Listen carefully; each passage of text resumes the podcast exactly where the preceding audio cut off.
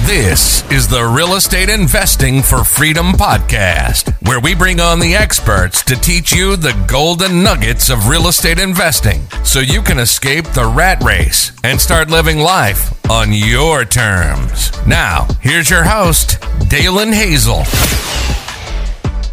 Hey everybody, welcome back to the show. And uh, in today's episode, I sit down with Michael McDonald. He's an awesome real estate investor and friend out of Nebraska. And he does deals all over the Midwest now. So primarily wholesaling, and he does obviously his own rentals and flips. And he's just a wealth of knowledge about not having to operate necessarily in your own market. So if you all feel like your market's tapped out or uh, you live in a more expensive market, um, listen to this interview with Michael McDonald. He's going to share a lot of nuggets about virtual real estate investing, which is his specialty. So without further ado, here's my podcast interview with Michael McDonald. Michael McDonald, welcome to the Real Estate Investing for Freedom podcast. How's it going? Hey, man, it's, it's awesome. Uh, happy to be here. Appreciate the opportunity.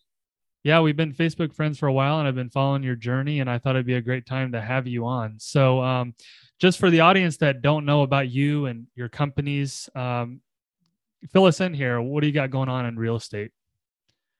Okay.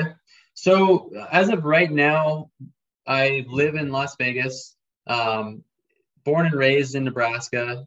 My home buying company is actually based in Nebraska. So thought it'd be a good idea um, about a, yeah, probably a year after getting into real estate altogether, about four years ago, to um, sell my house and, and uh, start a business and move across the country. So Uh, that's what I did to kick off uh, kick off the company that we now have. So we have a home buying company, we wholesale, we fix and flip, and then we also have a rental uh, holding company where we buy and, and hold um, property. And so um, that's where we're at today. Obviously, it didn't start there. There was a lot of uh, learning lessons along the way, which we can, of course, get into that. But that's where we're at today. Gotcha. Cool. Yeah. Um... You obviously have inspired me to, you know, not only jump into wholesaling and figure out what it's like, because I mean, you've done some deals in in my market in Southwest Missouri, and I'm like, man, what is that? And so, as I followed you, I've started to actually been exposed to virtual wholesaling, which I haven't started yet. So the talk of our show is going to be virtual wholesaling, and also how to scale the company from, you know, two, three, four deals a month to, I think you mentioned, you know, fifteen to twenty is what where you kind of are right now, and so. Let's just dive right in. Um, for those who don't know what virtual wholesaling is, um, give us the rundown on that. Yeah, so really, I mean, for your audience listening, most of you probably know what what wholesaling is. And so you just take that and you you make it virtual. And really what that looks like is nothing's changed except for you're not actually going out to inspect the properties in person. A lot of the deals that we're doing are happening over the phone. And so we're typically having a conversation. Um, one of two things is going to happen. We're either going to take the seller's advice, which we all know how that typically goes when you take their word for what the repair costs are. Um, sometimes they're very transparent and, and, and accurate. Other times, not so much. But if we feel really good about the deal, we'll go ahead and follow up with an offer contract, and then we'll validate and verify after we have an agreement. Um, And then sometimes we'll get photos and we'll do an inspection prior to with our boots on the ground in that specific market. But there's no difference between wholesaling and virtual wholesaling aside from the fact that you're just not in that location. We're still getting the contract. We're still assigning that contract to an end user buyer who ends up purchasing that property for us. And then we make the fee in the middle. Right. Yeah. And it's, it's, it's really simple, um, but it's obviously harder, you know, easier said than done or whatever they say. Um, I guess what all I've done is local wholesaling, right? So I'm in my market, I get a lead, I get them on the phone, set the appointment, go to the house, make them an offer. Okay. The only time I'm going to the house is that first meeting. Okay. So it seems to me pretty easy to make that jump from wholesaling to virtual wholesaling, because you just have to figure out the, the repairs and what the house looks like. You know, and so you're saying you do that after you get the signed contract? Yeah, no, we're still doing our due diligence on the first phone call. We're still gathering information about, is this property going to need a new kitchen, new bathroom? And then we'll have like a general scope of work before we actually present any offers. Right. But uh, it, it varies because some people are going to be um, agreeable to doing business without you actually coming out to the property. And some people just won't, whether they're older, they, they're a handshake type of person, which which is how I was, how I grew up. I'm, and that was a really hard mind shift for me to get over, is why would these people sell us this house? Number one, at a discount, right? Because we're actually need to buy this property uh, below market. And then number two, without even meeting them. And so it was really a mind shift that we had to get over, but it's really no different. Um, we can still build just as much rapport with that seller on the phone. Right. Yeah, with technology and everything. And so, um, so, so you do the initial screening of the lead. You know, you're on the phone anyway, even if you're in your own market, you're going to be screening that lead over the phone. And then when it comes to uh, the verification stage, I mean, do you have somebody on your team that goes out there, like a local guy on Craigslist? I mean, how are you getting eyes on the property to do that verification stage? Yeah. So what's awesome is when we do get the contract on the phone, um, if the sellers are willing to send us photos, we won't even go out and do the validate and verify. We will have the buyers who are going to purchase the property from us or with us. It depends on how you want to word it. Um, and they'll go out. Um, The, the the challenge with that that you, you can only imagine is you're going to have people who want to go behind your back. Um, we're going to just try to strike up that conversation to say, hey, seller, I know what's going on here. You know, I'll just uh, buy it from you for the price they were wanting to buy it for, and then you're cut out of the deal. Thankfully, we've never had that happen. The biggest thing is just setting the stage. If that's not a possibility, of course, getting the photos and having your buyers do that, then is now where you have to be a little bit more resourceful. Mm-hmm. If you have like a market that you're consistently doing deals in, like kind of a right-hand go-to person, you can find them in, in R I A groups, somebody who's just getting started or somebody who's uh, an agent who is happy to help you and just pay for their time. So we'll find somebody like that. If they have a license, it doesn't really matter. Um, depends on the state, of course, but we'll just pay them for their time to go, to go do that for us, to, to just open the door basically and let the people walk through and be that, that uh, mediator, if you will. Right. Yeah. It seems like virtual wholesaling, you're a lot more dependent on people, and that's not a bad thing. It's just, you have to depend on those relationships. Um, and you can't just do it all yourself. Like, oh, just going to run over to your house and meet you there. And you can't do it all yourself that way. And so, um, gotcha. So this allows you to really do a lot more deals per month, I assume, because you're not restricted by, um, like going and physically driving there. Um, and then you can open yourself up to bigger markets, more markets. Is that what you're seeing? Yeah. So what moving to Vegas really did, and for, I don't know if I mentioned this for, for people watching, I, I, in Nebraska is where I'm from. I moved from Lincoln to Las Vegas. It really just removed me from doing the stuff that was kind of a waste of time. And I'm not saying going on appointments is a waste of time, because I think that's really good to develop that skill set. But I, even if we have a deal in Vegas now, I won't go to the house unless it's absolutely necessary. And obviously we have, we have team as well to go out if necessary, because how much time do you waste when you're driving across a big city? Yeah. In this case, forty-five minutes to an hour one way and then an hour on the appointment. You're wasting three hours of your day. Right. And so the person who goes out there can have the same conversation, and then I can have a follow-up call with the seller and do the same thing as if I was there and I didn't spend more than ten minutes. Yeah. So the efficiency level is just ridiculous. And after after experiencing this, I'm like, man, why did I ever go see a house in yeah. person? Well, you're hitting me where it hurts, because I had I had four appointments yesterday, like the most I'd ever had in, in months. And uh, two were no-shows. So I drove out to the house and they no-showed me. So all oh. I could get was a picture of the exterior. Annoying, right? And then the other two, like, I mean, yeah, you might have a higher closing rate if you're there in person, especially if they're the older demographic, but what are you losing in having to physically drive there? Oh, I'm running late. You know, the seller's running late, I'll, you know, and so you're just having all this back and forth when really you're doing deals. Um, so it, it doesn't really have to be done uh, in person. You, it's a mind shift for sure. And I'm sure you've lost deals by being one hundred percent virtual, right? Of course. Yeah. I mean, we, we've definitely lost deals, but we've we've won a lot of deals too from being quicker. Mm-hmm. I'm sure you've talked to a seller who, when you get on the phone with them, you know for a fact that they're selling a house today, right? Yeah, yeah. And those, it, typically when those people have decided, they're going to make a decision pretty quickly. Um, and a lot of times they could care less if you come look at the house first. They're just like, I am done. First person who gets to me gets the house. Like, that's some of the people who we talk to. And I got one for you, man. Today, for the first time ever, we had somebody want us to fax them the purchase agreement. Okay. Um, so we, we faxed the purchase agreement today to get signed, which is completely bizarre. I never thought I would say that. Um, but it really comes down to do whatever it takes. We've had people ask us to mail them the purchase contracts, overnight them the contract. They don't have email, like you hear it all. And fax yeah. is a new one for today. Yeah, that's awesome. Well, I, I would have jumped on like hello fax dot com. You know, I wouldn't have driven to the library and faxed it.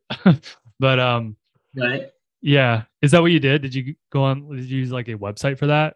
We used our title, the title company just title did it for company. us. We just sent them the yeah. contract and they sent it for us. So it's kind of a side topic, but I like to meet sellers where they're at. Like if they're only texting me and they won't take my calls, I have no problem just texting them. Like meet them where they're at. Maybe they're a busy professional and they can only text or email. Like, don't be offended by that. Just meet them where they're at and you'll eventually, you know, you'll break that ice. So what are some challenges? I mean, I know you talked about sometimes people might attempt to go behind your back. What are some other challenges to this virtual wholesaling model that somebody might want to be aware of? Yeah. So, I mean, there's definitely been a lot of lessons. I believe the biggest one is the the behind your back and just finding somebody who can go have a good showing without there being any crazy stuff that have happened. I mean, we, I have stories for days of things that have happened. Unfortunately, just situations where buyers don't really, it's like a free for all. It's like they see a good deal and then all of a sudden they just go knock on the door. Mm-hmm. And it catches somebody off guard. And so that's the biggest one. It just comes down to setting the expectation with people. Right. Like you have to have the expectation set with the seller and you have to have the expectation set with the buyer and really just let them know what's going to happen, what could happen. If it does, what do you do? That way, when it does happen, they're like, oh yeah, he told me about that. And I know what to do. Crazy how that works.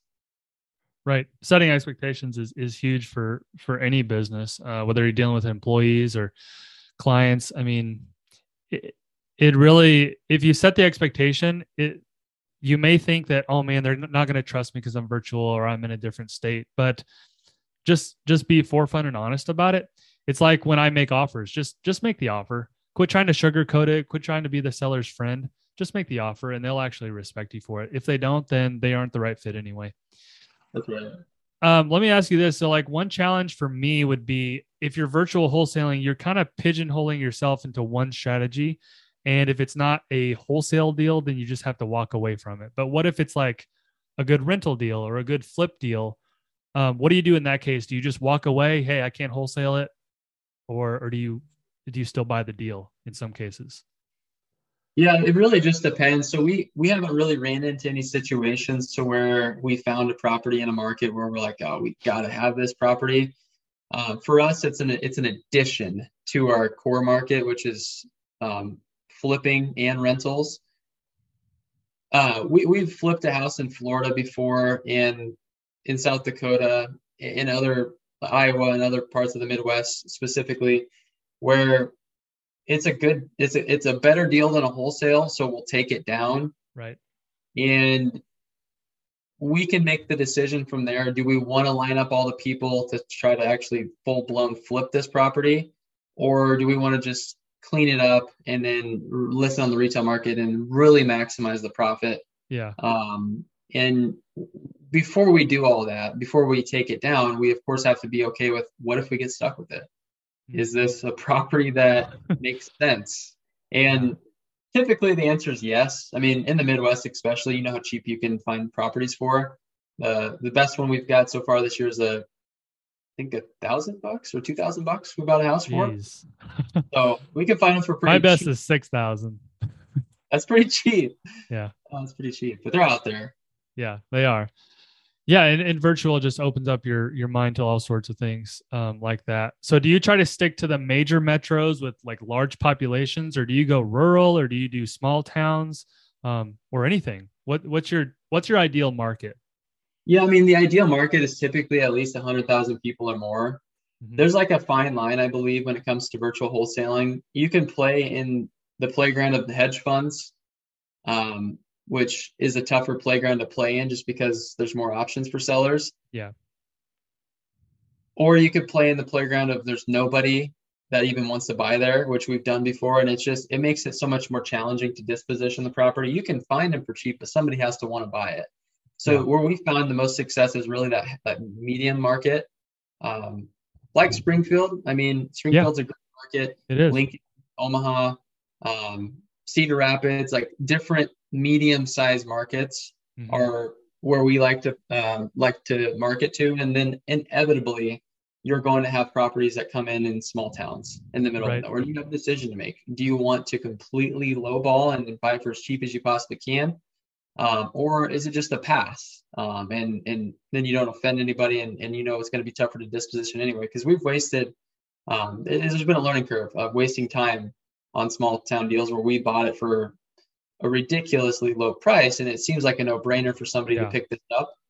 Uh, but we had a really hard time dispositioning the property. Right. And, and that's something that I'm thinking about going into this, you know, quarter three, quarter four, is that buyers, I think, have the opportunity to be a little more picky now. And it's, you know, a year ago, you could just, everything was a deal um, because you could always find the next, you know, the, the whole uh, dumber guy rule or something. You can always find somebody dumber than you to pay more or whatever. But now we're seeing that that's maybe not the case all the time. And there's certain pockets of towns that I've found that nobody wants to touch right now.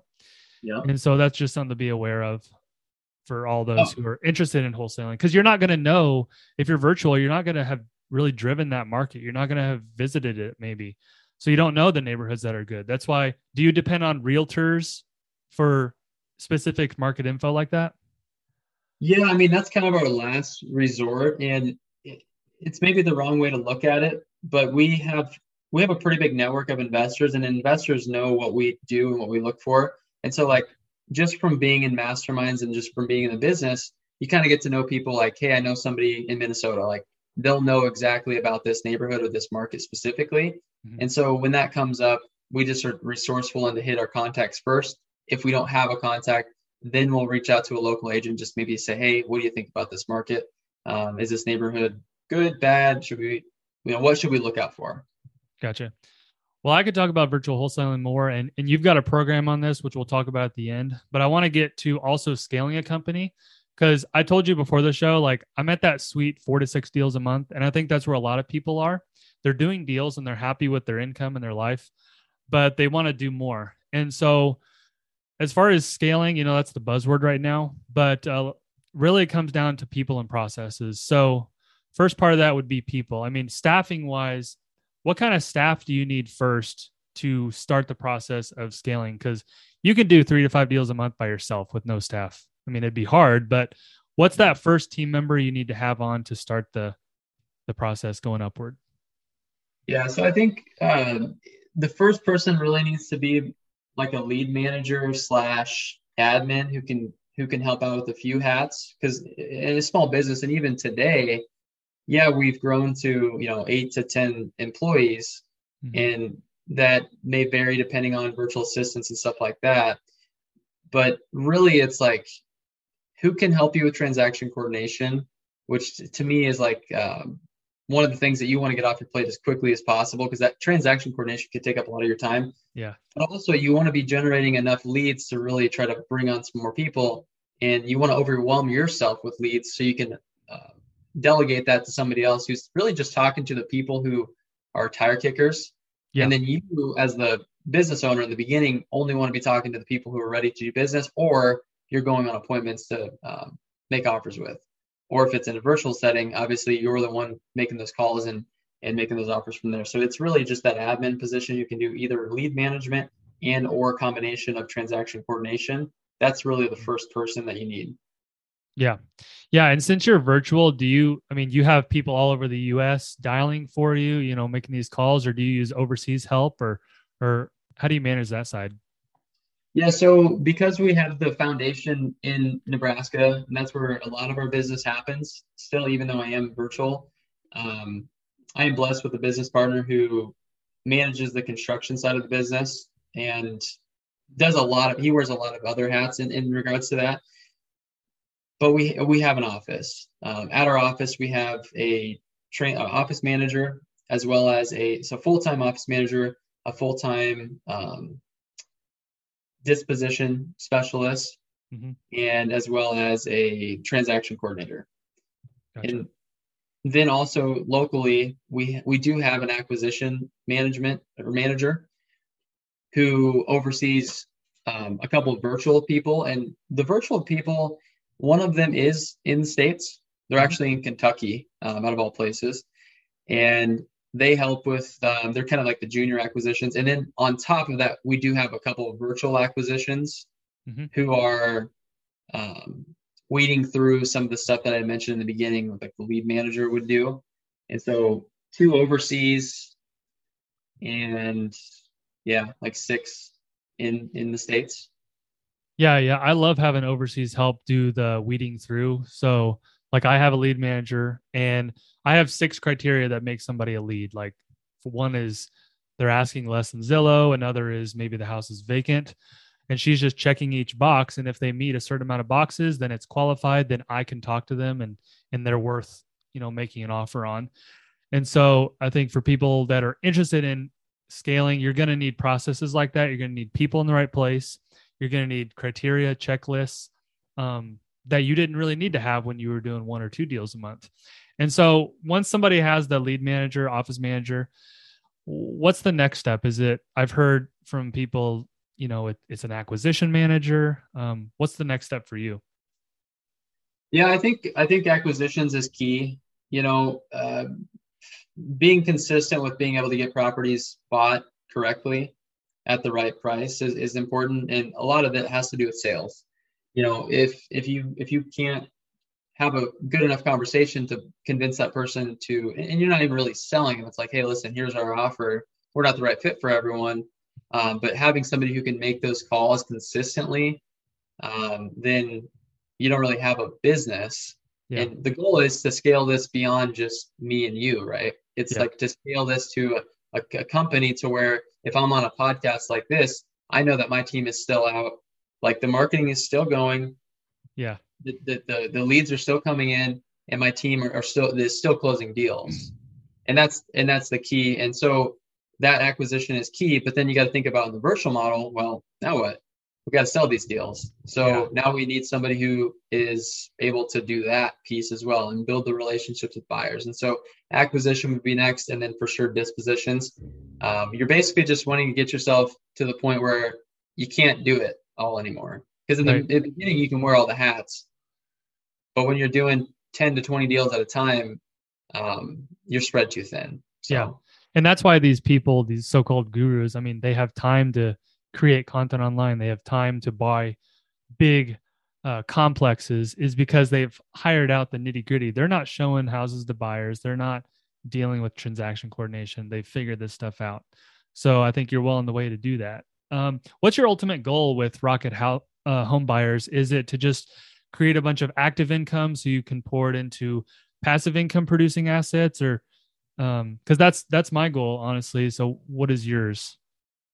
Yeah, I mean, that was, that's the biggest thing, man, is to, yeah, the financial freedom and then just being able to live the life on my own terms. And so in the beginning, it was all about just get me out of the job.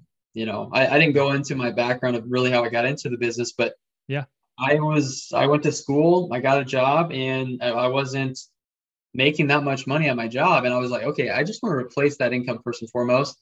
And then it was like, okay, I want the capital to be able to invest in assets that are going to pay me forever.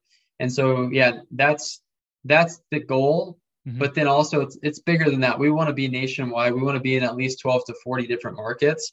And, uh, you know, the number of deals isn't as, as important as it is the impact about the amount of people that we can actually help. And so it's more than the money for me. It's about the impact that I'm going to make along the way. And then also the lives that we're going to be able to change. Not only the sellers, but the the employees, um, mm-hmm. the people that we can partner with, the, the buyers that we can sell deals to, because it's going to change their lives as well. So it's um it's really just a rewarding business for me altogether. And it's pretty much a dream come true, to be honest with you, man. It's, it's, yeah. I never thought I would say that about the career that I'm in four years ago. So.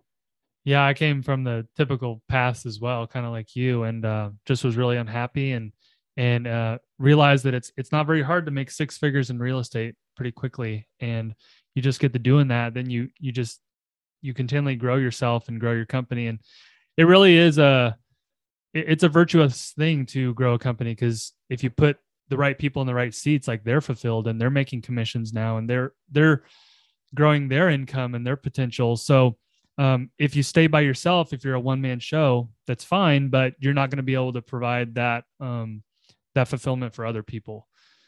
And that's so, such a good time to do it. Yesterday, my, yeah. my, my sales guy, he, he actually kind of got emotional. It was his birthday.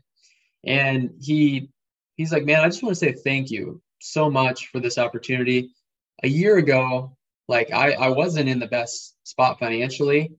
And today, like he'll make far past six figures. And for me, it's to be able to provide opportunities for people that can change their lives too, and, and invest in real estate as well, because we're, you know, we're like, it's, it's more than an employee for us. It's, it's like, how can we help them reach and, and live their dreams too? And if that's investing in real estate, we want them to be able to do that by working for us and with us.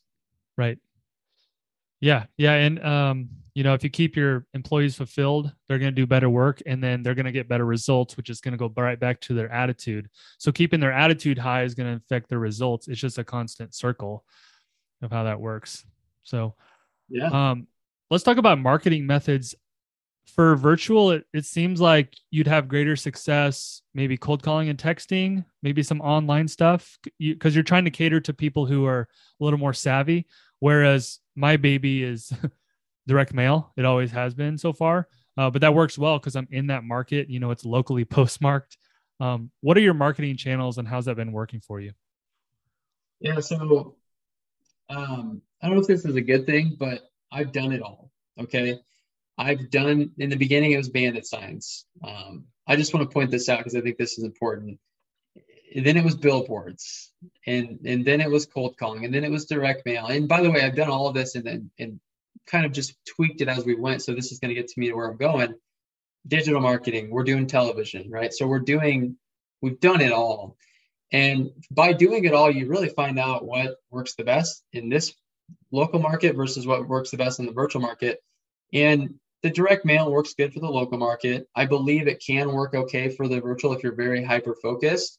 Yeah. Um, but right now, digital marketing is where it's at for us. And when I say digital marketing, I'm referring to um, pay-per-click, uh, Google ads. So when somebody gets on the internet, searches, hey, sell my house fast, like you want to be at the top because you may not have that organic um, presence like we do in our local market. So you mm-hmm. you have to find a way to be seen.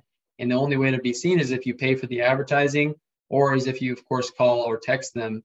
And so we do a little bit of calling and texting as well, but um, it's not our focus in our virtual markets. P P C, online, Facebook, those are our, our best performing lists or uh, sources in our, our, our virtual markets. Yeah, I love that because, you know, people that are searching that are already interested. So you're not really interrupting their dinner or their day, and it's easier on your salespeople. Is that what you've found with that method? Yeah, man. I mean, you know how it is. If you're talking to a bunch of tire kickers, it can it, like people who didn't necessarily inquire to you to sell, it can be very draining. Mm. And so we burned out. We actually burnt out one of our salespeople last year, and he just didn't have what it took anymore to keep plowing through yeah. all of the leads that he had to sort through to get a deal. And so we we we changed our approach a little bit. Um, that's just part of the game, but it's so much better when you can have a deal like out of one in five or one in six or one in seven calls versus one in a hundred. It's right. a lot. It's a lot more exciting when you can have those conversions, which cool. is what we do with the yeah. Google. Yeah, I love that. I'm I'm thinking about, well, I've I've already put a lot of effort into S E O um, to to get that train going, and uh, I've done cold call and and and text, and it's fine. It's gotten me deals, but it's like the amount of people you have to talk to is is much higher. So um, yeah. if you have a team, um, the way to do more deals is to have higher quality leads, and, and you know that. So that's where a lot of people go to the uh, the online method. So awesome, Michael. Well, thank you for your insight on this. It's been really helpful for uh, somebody who's looking to, you know, it's good for a beginner who's wanting to do virtual. Maybe they live in California where it's hard to, harder to find wholesale deals, but also somebody like me who's kind of stuck around four to six deals and just wants to push past that glass ceiling. Any last remarks before we dive into the last section of our show, uh, where we ask the same three questions to each guest? Let's get into it. Awesome. Let's do it. So this is the triple threat. So first question is, what's the app, resource, or tool that has been the biggest game changer for your business? I would say C R M, and you already know what C R M because I saw you wearing a shirt uh, with yeah. it the other Resimply? day. So Resimply. Yeah. Do you use that one? Yeah, we use Resimply. And awesome. Wh- why I say that though is because we use Podio and other stuff in the past, and there's yeah. too much customization. Resimply just makes it literally foolproof. Yeah. Um, The yeah. scale as well. So I like that about that. Yeah. They're coming out with so many cool features. Um, yeah, it, it's, it's a no brainer for me, um, especially if you have a team. So number two, what has been the biggest failure in the last year? And why do you think that happened to you? Yes. I think the biggest failure would have, would have to be scaling too quickly. And okay. why that was is because we had a pretty successful base core market. And before we really had everything delegated out where we weren't as involved, we went ahead and opened up a market in Florida one hundred percent virtually. Mm. We did hire a acquisition manager for that market. So we had our bases covered there. But when we went in there, we were going, we went all in. Like we we we went all in, we were spending the money, and there was a little bit of a lag that took longer to get the deals than we expected. And our, our acquisition manager actually ended up having a few deals fall through. And had those deals not fell through, we probably would still be going full in, but w- we needed to take a step back because we just weren't quite prepared to um, do both at that time. Obviously you, you have to learn those lessons sometime to, to experience it. But yeah, it was just going, going too fast. Yeah. Yeah. What, would you agree that maybe like starting virtual in a market that's an hour or two away from you, just maybe the comps will be similar? Or do you think that's just a limiting belief of mine? Because I've I've contemplated branching into this other market that's about an hour and a half away from me, but I haven't done it yet. Is it easier, harder that way? I wouldn't. I mean, if you have the contacts and the connections there, then sure. But I would say it's definitely a limiting belief mm-hmm. because you're going to give yourself the opportunity, if you have to, to go see the house. Drive there. yeah.